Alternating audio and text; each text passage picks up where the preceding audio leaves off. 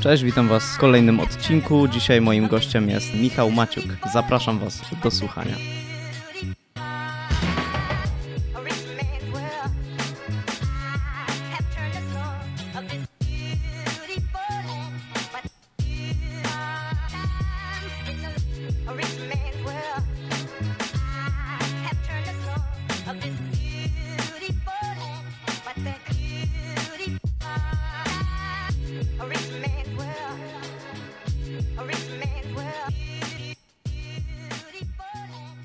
Cześć Michał.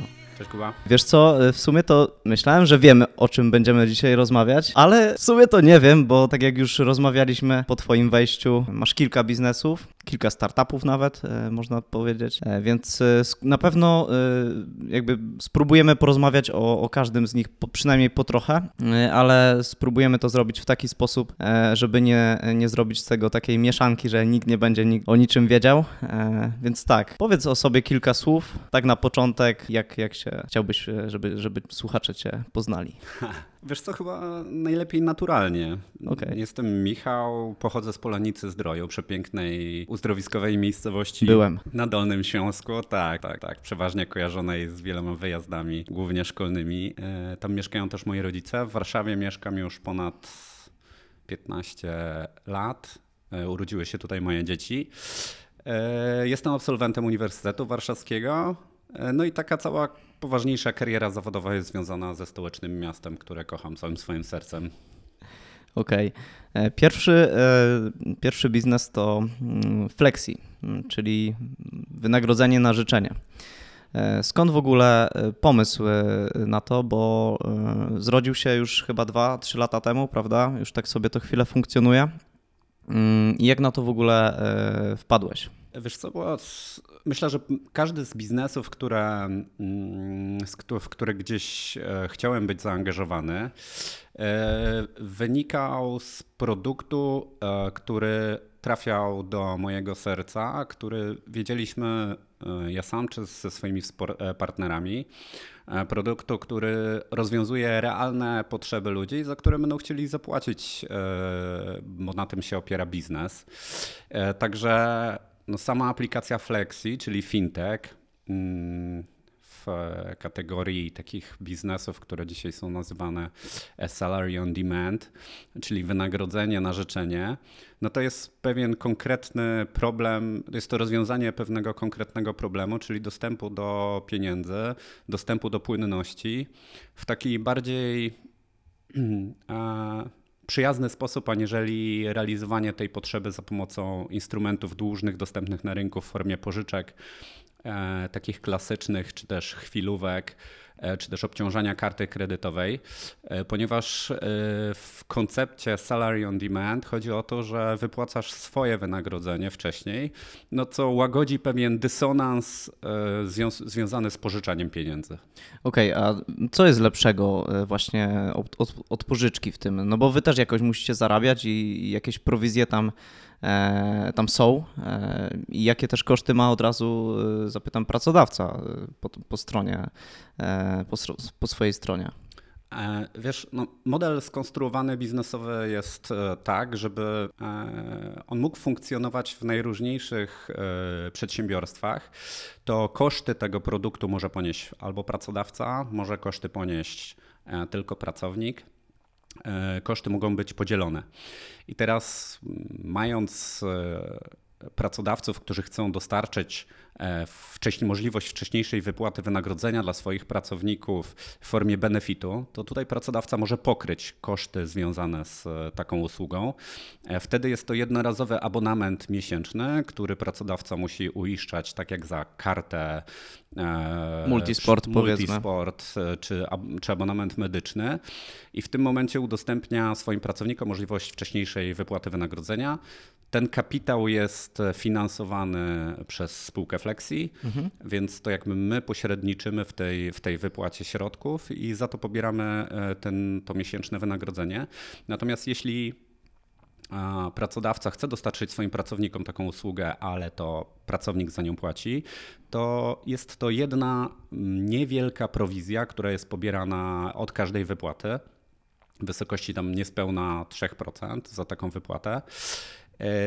I dobre pytanie, czym ten, czym ten produkt się różni od innych produktów dłużnych. Po pierwsze, jest to aplikacja. Ściągasz ją ze sklepu e, popularnego, do, czy to Apple Store, czy Google Play, i po kilku krokach prostych rejestracji e, użytkownik może już wybierać swoje wynagrodzenie. Czyli omijasz te wszystkie procedury, które są związane z długiem, e, omijasz też całą kolejkę niepotrzebnych e, formalności i dyskomfortu psychicznego związanego z zaciągnięciem pożyczki. Mhm. Jeszcze zapytam, ten procent jest, rozumiem, stały ciągle, tak? Tak, tak. Ten o, procent tutaj jest kolejna stały, zaleta. Tak, jest to, jest to stały procent, jednorazowa opłata, ona nie ma żadnych swoich e, obostrzeń, żadnych dodatkowych, nie ma opłat e, i haczyków. Co więcej, rozliczenie następuje po potrąceniu z wynagrodzenia, czyli też jest poza tym użytkownikiem, czyli po prostu bierzesz środki, które są ci potrzebne tu i teraz. Przelew jest realizowany ekspresowo, także nie musisz, nie musisz czekać na te środki, e, co powoduje no, całkiem sporą elastyczność, redukcję tego dyskomfortu e, związanego z samym zaciągnięciem zobowiązania.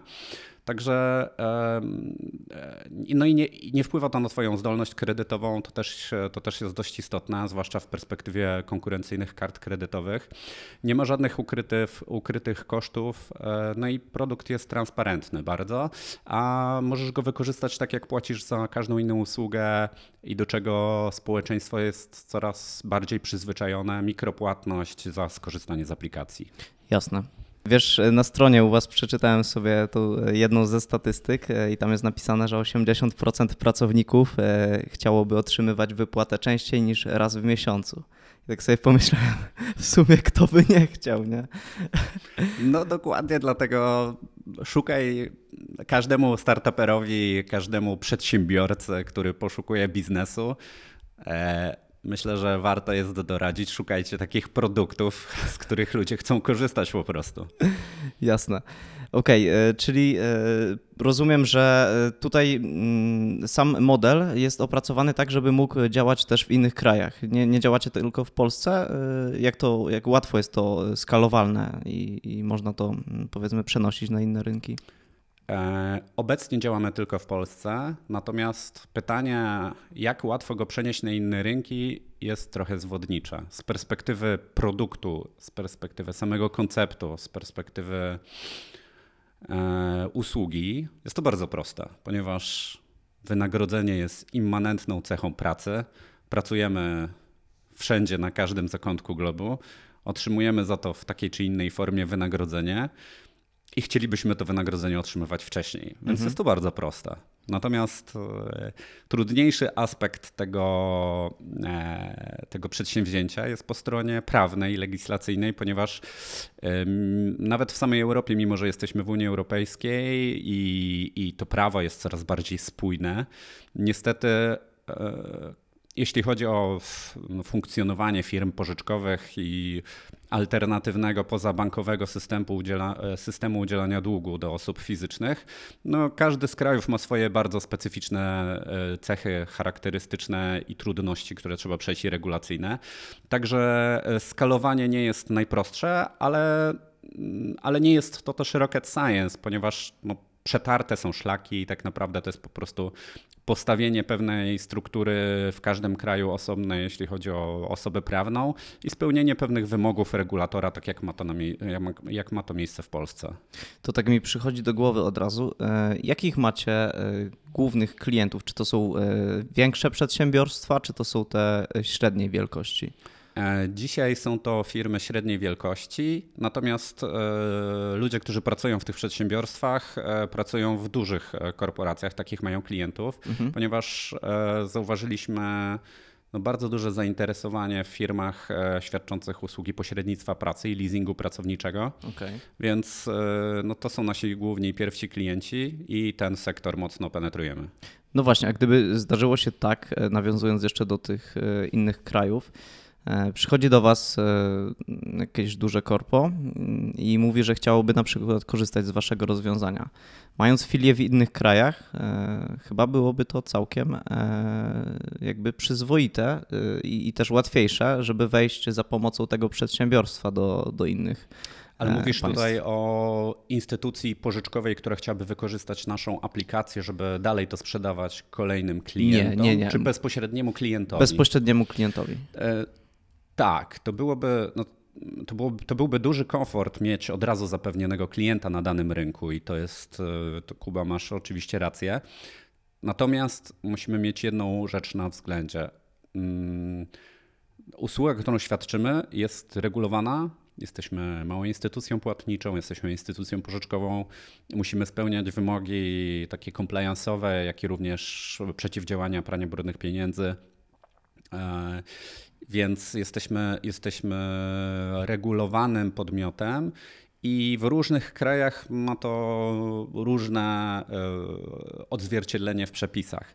Więc nawet jeśli dzisiaj mielibyśmy klienta i mamy już e, takiego klienta we Włoszech zainteresowanego, z którym e, e, już w niedługim czasie rozpoczniemy współpracę, to dalej ciążą na nas obowiązki prawne i regulacyjne, które musimy przejść, żeby móc tą usługę świadczyć. To dużo macie kontroli, czy nie? W tej chwili nie. Natomiast wynika to z tego, że dobrze przygotowaliśmy się na samym początku z dobrymi kancelariami prawnymi, wiedząc, że aspekt prawny tego przedsięwzięcia jest niezwykle istotny, nie tylko z perspektywy obrony naszych interesów, ale przede wszystkim z perspektywy obrony interesów naszych klientów, bo wchodzimy w sferę pracownika, wchodzimy w sferę wynagrodzenia pracownika, wchodzimy w sferę poufnych informacji, takich jak wysokość wynagrodzenia danego pracownika, więc no, są to tak newralgiczne em, elementy zwi- związane z pracą, e, e, związane z naszymi klientami, dla których pracownik, jak pewnie w każdej firmie, e, jest no, tym, tym, tym fundamentem e, prowadzenia działalności, oprócz pomysłu, narzędzi, IP rightsów, etc. Zatem e, no, musimy być e, święci od papieża, żeby móc taką działalność prowadzić skutecznie. Okej. E, A czy y, rozumiem, musicie mieć samych specjalistów i, i ludzi, którzy mm, przygotowali to dobrze. I tak się nasuwa, nasuwa mi się takie pytanie, czy, czy wasi pracownicy z tego korzystają? Wiesz co, mamy e, absolutnie tak, mamy e, korzystając, w ogóle budując usługę, e, wykorzystywaliśmy szereg specjalistów w swojej dziedzinie, natomiast e, jeśli chodzi o usługę, którą stworzyliśmy na podstawie istniejącego prawa, bo nie ma, nie ma instytucji wynagrodzenia na życzenie w, w prawie polskim. Masz Jasne. dwa dwie możliwości e, wzięcia pieniędzy od swojego pracodawcy. E, Jest to po Kredyt. pierwsze zaliczka, Aha. po drugie pożyczka. Tak? Okej. Są tylko te dwie instytucje. I teraz te dwie instytucje różnią się sobą diametralnie. Na przykład przy zaliczce na wynagrodzenie Pracodawca to już takie są, e, to jest kuchnia, ale dosyć istotna. Pracodawca ma obowiązek odliczenia wszystkich składek na dzień wypłaty wynagrodzenia. Czyli jeśli byłaby to zaliczka, to wiąże się to z szeregiem administracyjnych procesów e, po stronie e, klienta. Także, e, także No tutaj u was jest dużo prościej. to jest, to, to jest, to jest duże, duże uproszczenie, to, to narzędzie, które, które, my, które, które my wykorzystaliśmy, jest, e, upraszcza cały proces dla pracodawcy. E, I tak, jeśli chodzi o naszych pracowników, to nasi pracownicy korzystają z aplikacji i nie ma możliwości wzięcia e, wynagrodzenia za pośrednictwem zaliczki, tylko i wyłącznie za pośrednictwem aplikacji Flex. Super, to w ogóle dobrze słyszeć, że korzystacie sami z tego. Okej, a y, jakby czy są jakieś branże, które y, wyróżniają się tym, że korzystają z, waszej, y, z waszego rozwiązania? Czy jest to tak zróżnicowane, że nie ma kogoś przeważającego? Największe zainteresowanie jest w segmencie blue collars, czyli e, pracowników średniego szczebla, pracowników produkcji, e, w takich segmentach, w których, em, no, w których jednak to wynagrodzenie jest niższe aniżeli e, średnia krajowa i częściej następuje taka potrzeba jak e, e, sfinansowania swojego jakiegoś bieżącego funkcjonowania z długu. Mhm. Jeszcze tak popatrzyłem sobie, kiedy, kiedy powstaliście mm, i to był 2019-2020 rok, Tak. prawda? Tak. Czy to była może taka potrzeba, która zrodziła się y, po covid czy mylę się tutaj? Jeśli tak, to mnie od razu popraw, bo łączy mi się jakoś po prostu ta niepewność y, wypłaty, y, tamten niepewny czas i, jednak tutaj ten komfort w związku z tym, że możesz wziąć sobie tę wypłatę wcześniej. E, Wiesz co, pewnie jedyny, jedyny wspólny element, który z COVID-em był spójny, jeśli chodzi o, o stworzenie samej, samego Flexi, e, to taki, że mój poprzedni biznes, e, który e, sprzedaliśmy do, do spółki mediowej, pracował w takim dość specyficznym segmencie, jakim jest branża fitness. Także ja zostałem ze swoim biznesem zamknięty na około ładnych parę miesięcy i przez pewien okres czasu pracowaliśmy nad tym, żeby zredukować koszty, żeby doprowadzić spółkę do takiego stanu, żeby była w stanie przetrwać i potem prowadzić dalej działalność. No ale później sporo wolnego czasu, e, przestrzeń w głowie i, i po prostu koncept e, ze spotkań wyszedł, wyszedł. Zrobiliśmy pewnego rodzaju przymiarkę, zrobiliśmy kartę projektu, opracowaliśmy, co mogłoby być takim proof of concept, żeby sprawdzić, czy, czy, ta, czy ta aplikacja ma sens i może być e, od, znaleźć swoich klientów na rynku. O, to właśnie no jak, jak to zrobiliście? Jak to e, sprawdziliście? Wiesz co, no Pierwszym krokiem było bardzo precyzyjne opisanie projektu i zderzenie go z osobami e, po prostu z naszego najbliższego otoczenia. Natomiast opisanie tego projektu w taki sposób, jak go chcemy docelowo sprzedać, czyli jako produktu, niekoniecznie samego mechani samej mechaniki, samego, samej kuchni tego, co się dzieje, mhm. tylko opisanie po prostu usługi, która jest, e, no, która jak sam słyszysz, jest dość prosta w swoim, tak, tak, swoim założeniu. Tutaj w ogóle nie ma żadnego, e, żadnego skomplikowanego słowa w tym, tak, e, więc, jeśli chodzi o, o to, co widać. Tak, tak więc, więc, produkt, więc produkt się podobał. Potem rozpisaliśmy to na czynniki pierwsze z kilku perspektyw technologicznej i prawnej przede wszystkim. No i prawną dzieląc na i podatkową, i na aspekty regulacyjne w obszarze pożyczek, i na aspekt przede wszystkim pracowniczy. E, ułożyliśmy sobie, jaka jest taka niezbędna funkcjonalność, która musi być zrealizowana, żeby, żeby uruchomić tę aplikację. Mhm. E, pozyskaliśmy pierwszych inwestorów, żeby móc e, napisać aplikację w formie proof of concept i uruchomiliśmy ją na zaprzyjaźnionej firmie, sprawdzając, jak jak e, pracownicy zachowują się co do tego produktu.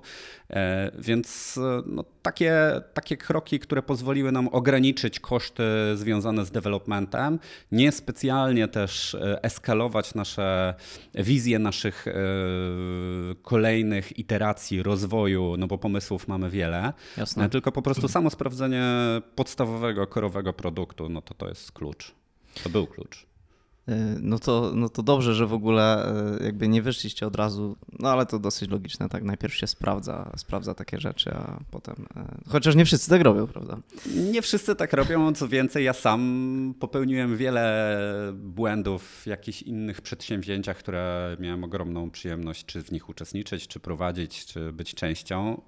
I mm, tak naprawdę zdarza się to bardzo często że chcesz stworzyć idealny produkt dostosowany dla wszystkich, mieć możliwość jego pełnej konfiguracji, a jeszcze nie sprawdziłeś jego podstawowej funkcjonalności. E, no i to bywa nie zawsze, to nie zawsze jest błędem, ale bywa czasami bolesne, zwłaszcza z perspektywy poniesionych kosztów. I teraz pytanie, skąd wziąłeś te pieniądze i jak musisz dalej nimi gospodarować? No, powiedziałeś wcześniej o inwestorach, czyli e, wzięliście e, od razu e, jakby na warsztat ich pieniądze i, nie baliście się, czy, czy jakoś zaczynaliście tam od, od swoich środków? Ja mam ogromny komfort i przyjemność w życiu, że spotykam bardzo dobrych ludzi i na swojej drodze. I to wydaje mi się, że jest moja największa e, zaleta. E, a to raczej taka cecha, e, jest jakaś cecha, która spowodowała, że fajni ludzie są wokół mnie i e, inwestorzy, którzy w nas zainwestowali pieniądze, to byli ludzie, którzy też mi ufają, e, którzy mają świadomość e, ryzyka Czyli nigdy nie jest to zaufanie bezgraniczne. Zawsze sobie mówimy, jakie są dalsze, jakie mogą być dalsze koleje losu i że ryzyko jest duże w takim nowym projekcie.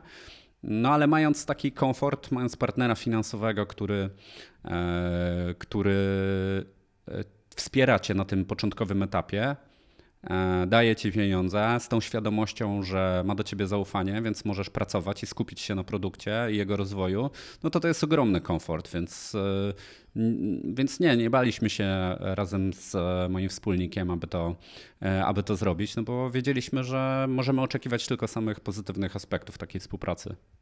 Super ta cecha, o której mówisz, e, jakby wyczuwa, e, jest wyczuwalna, o tak może, bo no, jak, jak się spotkaliśmy e, po raz pierwszy, to, to tak jak ci zresztą mówiłem wcześniej, że widać naprawdę w tobie pasję i może to ta pasja tak przyciąga.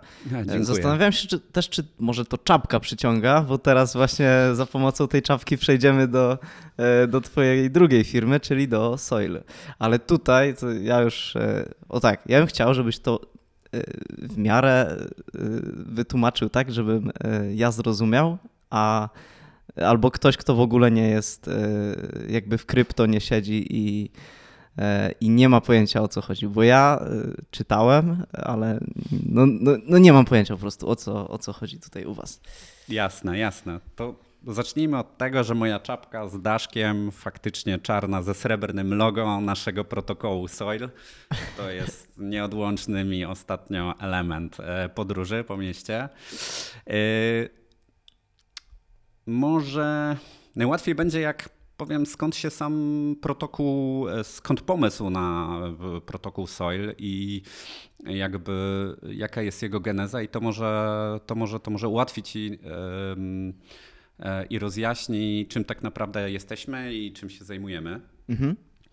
E, w, jak budowaliśmy aplikację Flexi, to e, szukaliśmy no, poza naturalnym poszukiwaniem klientów. Masz już produkt, masz już klienta, no ale to masz piec i masz dom, który trzeba ogrzać. Natomiast no, tutaj kapitał, pieniądze są tym węglem, który musisz do tego pieca wsypać. No, trochę może mało ekologiczna e, narracja, ale e, może być gazem albo ewentualnie e, ogniwami uranowymi, które musisz włożyć może do tej być elektrowni. Nie? Byle nie plastikiem. Dokładnie, albo boazerią.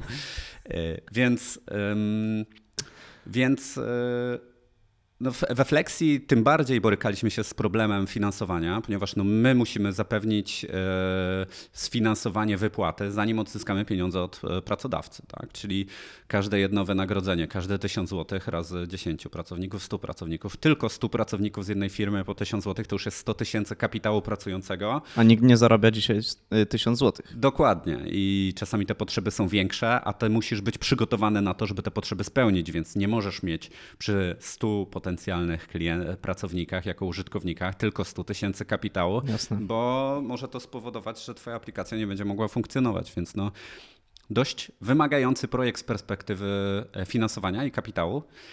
Mm, natomiast e, no, jesteśmy jako Flexi e, instytucją konkurencyjną wobec banków, mhm. więc, więc no, finansowanie z banków jest praktycznie nieosiągalne dla naszego typu działalności, bo żaden bank nie chce pożyczyć pieniędzy, żeby potem obciążać je kolejnym ryzykiem i pożyczać dalej. Mm, nie mówiąc już o tym, że jest to finansowanie konkurencji. Co więcej, nowe y, regulacje na rynku powodują, że coraz trudniej jest e, firmom takim jak Flexi finansować się z emisji obligacji. No co powoduje, że no mamy tylko pozostawała jedna opcja, E, czyli finansowanie się z equity, rozwadniania się z, kapita- z udziałów, no co jest najdroższym sposobem pozyskiwania finansowania. Teoretycznie na początku naj, najbardziej takim wydaje się być bezpiecznym, no ale na samym końcu najdroższym, jeśli projekt e, uda się e, doprowadzić do sukcesu. Zatem no, spędzało mi to sens powiek i wtedy na mojej drodze stanął Kuba Bojan, który zaraził mnie e, ideą zdecentralizowanych finansów, samej technologii blockchain, mm, rodzącego się tak, takiego równoległego świata E, finansów w blockchain, dzięki tak naprawdę technologii, e, technologii blockchain. E, no i to był, to był początek naszych rozmów, więc postanowiliśmy poszukać alternatywnego źródła finansowania do Flexi.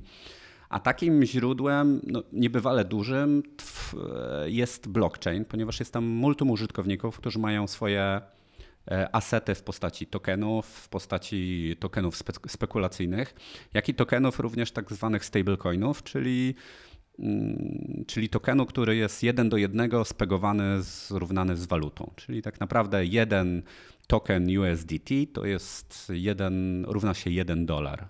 Okej. Okay. E, czyli tutaj jeszcze tak ci przerwę. Potrzeba w ogóle wyszła e, od wewnątrz. Tak. To... Czyli z dostarczenia no. płynności finansowania do E, do flexi. Mhm. Czyli potrzebujemy mieć wraz ze wzrostem działania flexi, potrzebujemy mieć więcej coraz kapitału. więcej kapitału. No ale za ten kapitał oczywiście też możemy zapłacić.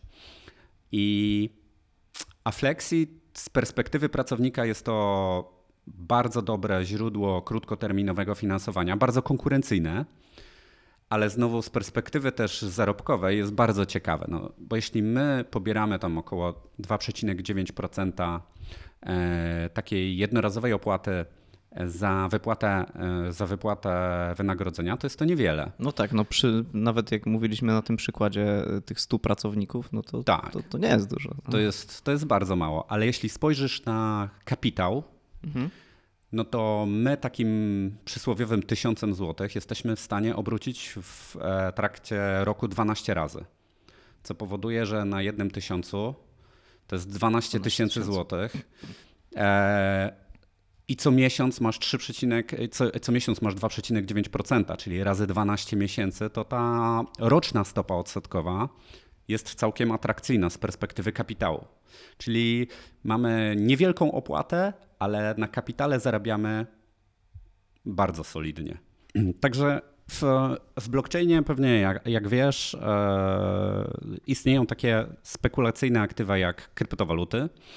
I te kryptowaluty dzielą się na tokeny, które mają, wyłapują jakąś wartość, tokeny, które są generowane, tak zwane mem, memowe tokeny, które e, no nie mają tak naprawdę żadnej e, wartości utility, natomiast są stworzone i tylko na e, spekulacji zyskują jakąś wartość, no bo są dostępne na giełdzie, a tyle jest jakaś rzecz warta, ile ktoś chce za nią zapłacić. Więc Oczywiście. jeśli ktoś chce zapłacić za jakiś tam token bezużyteczności kwotę X, no to on jest po prostu tyle wart i chwała mu za to.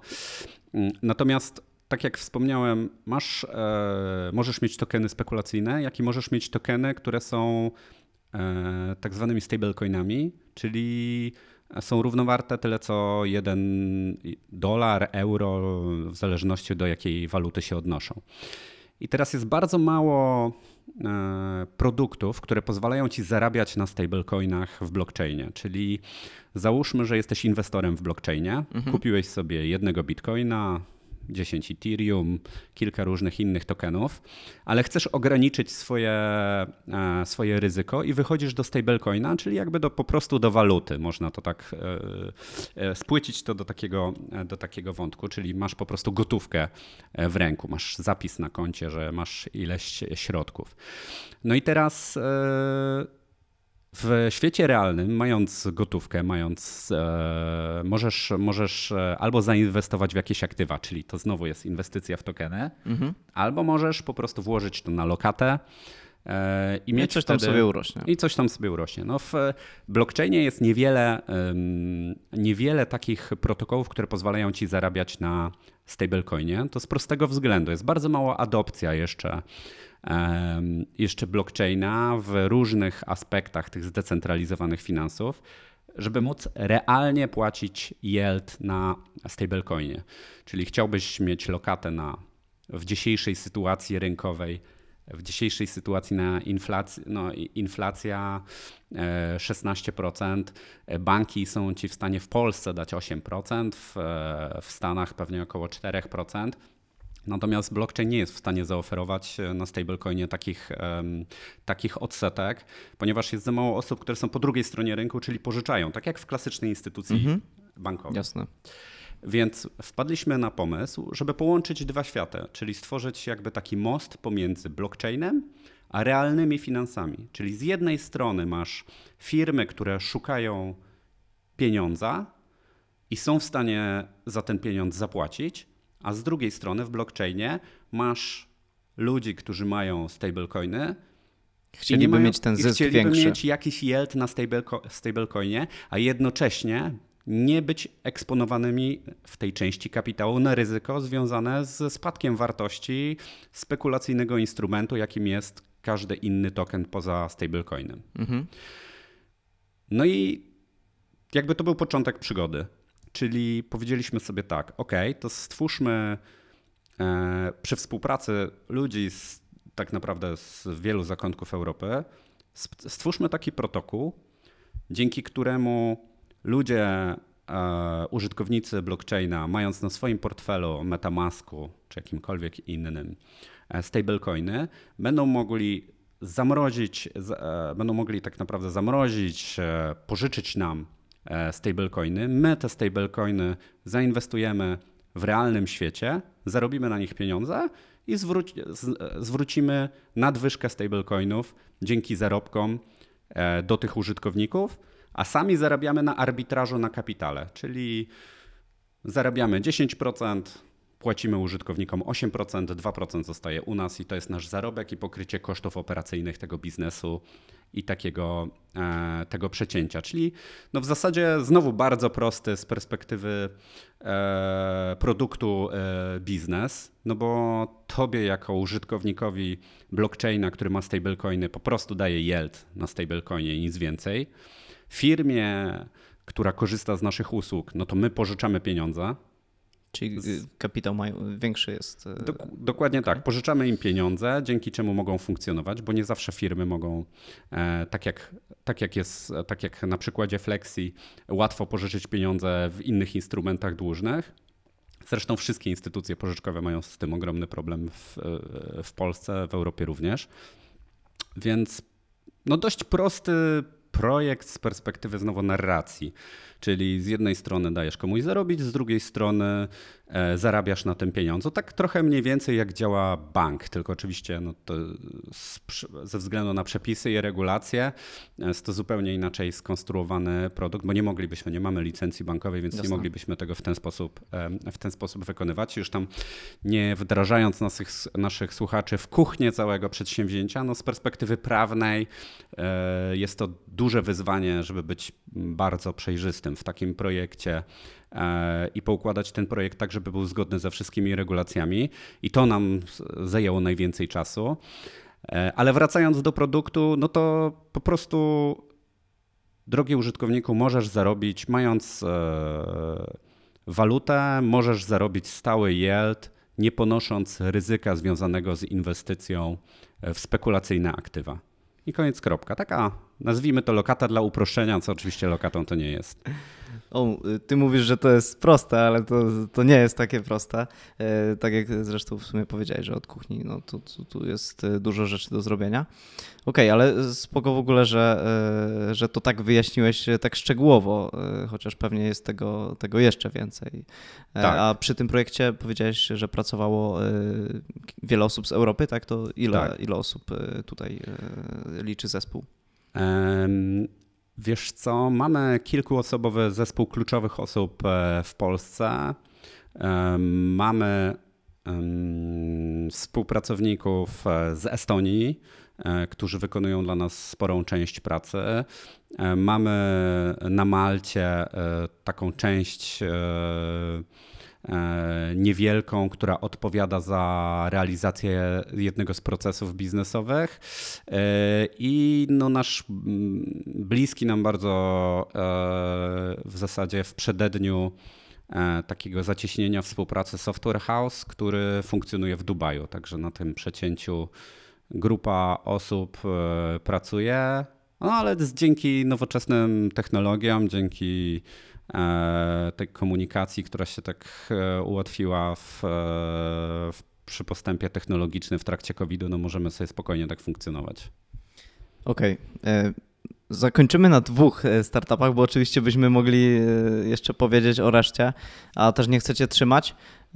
Więc zmierzając tak do końca, mm, jakby zapytam o te rzeczy, o które pytam zawsze osoby, które się tutaj pojawiają. E, więc powiedz z Twojej perspektywy, jakie są wady i zalety prowadzenia w ogóle startupu czy swojego biznesu? Tak, swojego biznesu to jest e, właśnie. E, sam już przyzwyczaiłem się do słowa startup, bo to jest to pojemne bardzo określenie. Tak, tylko że ono na pewnym etapie po prostu przestaje być aktualne. Co tak. Nie? Tak, tak, tak, więc znowu słowo przedsiębiorstwo ma takie wąsy. Tak, tak, bardzo poważne słowo. tak, tak, bardzo poważne. Marynarka, marynarka już delikatnie przetarta na łokciach. E, tak, duży ale... brzuch. tak, dokładnie. Uwypoklony brzuszek. To jest ciekawe pytanie. Myślę, że plusem jest niezależność, plusem jest ogromne poczucie satysfakcji przy sukcesach Myślę, że plusem jest też e, to, że możesz bardzo szybko wdrażać decyzje, które chcesz podjąć i nie masz szeregu przeszkód, które e, administracyjnych, czy, czy takich korporacyjnych, czy potrzeby skonsultowania się z szeregiem osób, e, tylko możesz po prostu działać i to jest, to jest ogromna zaleta.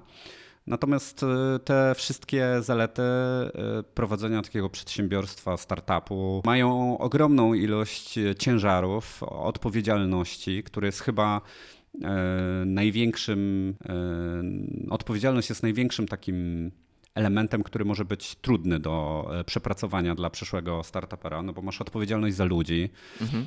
a ludzie mają rodziny, musisz im zapłacić, na coś się umawiasz z tymi ludźmi, podpisujesz pewne dokumenty i chcesz to dowieść, więc jest odpowiedzialność za drugiego człowieka, odpowiedzialność za twojego partnera biznesowego, a ty tak naprawdę na samym początku budujesz firmę, wierząc, że ona odniesie sukces, no ale na początku ona nie zarabia, więc musisz pokrywać jej koszty e, z takich czy innych źródeł, ze źródeł własnych, źródeł inwestorów, e, z kapitału dłużnego. Więc no, to poczucie odpowiedzialności narasta na pewno i trudno się z nim rozstać. Na pewno własne przedsiębiorstwo to jest też ogromna ilość czasu kosztem rodziny, e, kosztem przyjaciół, kosztem najbliższego, najbliższego otoczenia. E, bo trudno jest we własnej firmie powiedzieć sobie kończę o 17. E, trudno jest też czasami wygospodarować 5 dni wolnego, żeby wyjechać z rodziną na wakacje. I do tego trzeba na pewno przyzwyczaić się, do tego trzeba na pewno jak najszybciej znaleźć ludzi mądrzejszych od siebie, co znowu nie jest łatwe, bo wydaje ci się, że jesteś najlepszy w tym, co robisz, bo to w końcu ty jesteś e, tym najważniejszym prezesem, przedsiębiorcą, CEO, jak to teraz się pięknie Fajnie wszyscy, wygląda na LinkedInie. Tak, nie? tak no, e, prezentują, ale za tymi trzema literami jest e, bardzo duża odpowiedzialność, bardzo dużo poświęconego czasu kosztem najbliższych i to nie zawsze jest, e, to nie zawsze jest łatwe, a na pewno już nie jest łatwe w momencie, kiedy e, masz problemy z modelem biznesowym, musisz kolejny robić pivot i masz coraz więcej interesariuszy, którzy, no, którzy oczekują, że jednak dowieziesz to, do czego się zobowiązałeś. Także myślę, że fajnym momentem na prowadzenie startupu jest e, moment, w którym masz dobry pomysł, dobrych ludzi, dobrych partnerów, masz wspólników, którzy cię wspierają i masz zespół, który jest lepszy od ciebie. To był zawsze dla mnie klucz e, do sukcesu każdego jednego przedsięwzięcia, żeby współpracować z ludźmi, którzy są lepsi ode mnie. Takich udało mi się znajdywać i w takich projektach, takie projekty idą do przodu. No to ogromny szacun za pokorę. E, czyli widzę tutaj e, głowa. Głowa musi e, jakoś sobie w sensie dawać radę, żeby to wszystko jakoś utrzymać. To co robisz? Na pewno masz jakieś pasje, żeby, żeby czasem odskoczyć gdzieś. No, jeszcze wrócę do tego wątku. Głowa to musi utrzymać. Ja już mam jedno bankructwo za sobą i to spółki technologicznej z branży marketingowej, która tak naprawdę trochę swoim produktem wyprzedziła moment e, i niestety też trafiła w momencie swojego największych inwestycji na kryzys na, w 2000, e, między 2008 a 2012 rokiem, który się tam rozwijał, zaczynając od Stanów Zjednoczonych. E, także na pewno dobry upadek z wysokiego konia powoduje, że głowa zaczyna trochę inaczej pracować. Inaczej, Ale to, to słuchaj, to przecież mówi się tylko o, o, samych, o samych sukcesach. To... Mówi się tylko o samych sukcesach. Ja wierzę, że e, porażki, z których się wyciągnęło jakąś, jakiś wniosek, e, są największymi no sukcesami.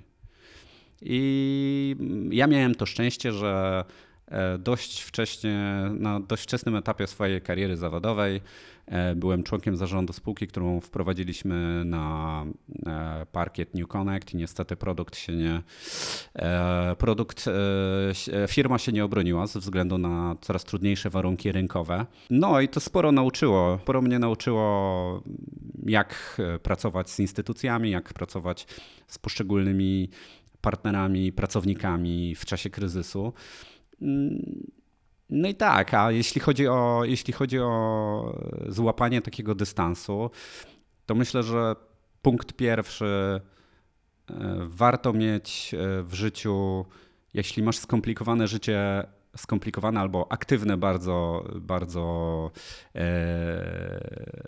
szerokie życie zawodowe, to warto mieć ten kręgosłup i rodzina jest niezwykłym elementem, który, pozw- który pozwala ci znaleźć e, taką oazę w domu. Ja mam dwie super córki, Kaja i Karolina, świetną żonę, e, która mnie wspiera w każdym Jak etapie. będą słuchać, to pozdrawiamy. A, dzięki, dzięki. E, starsza już pewnie chętnie posłucha.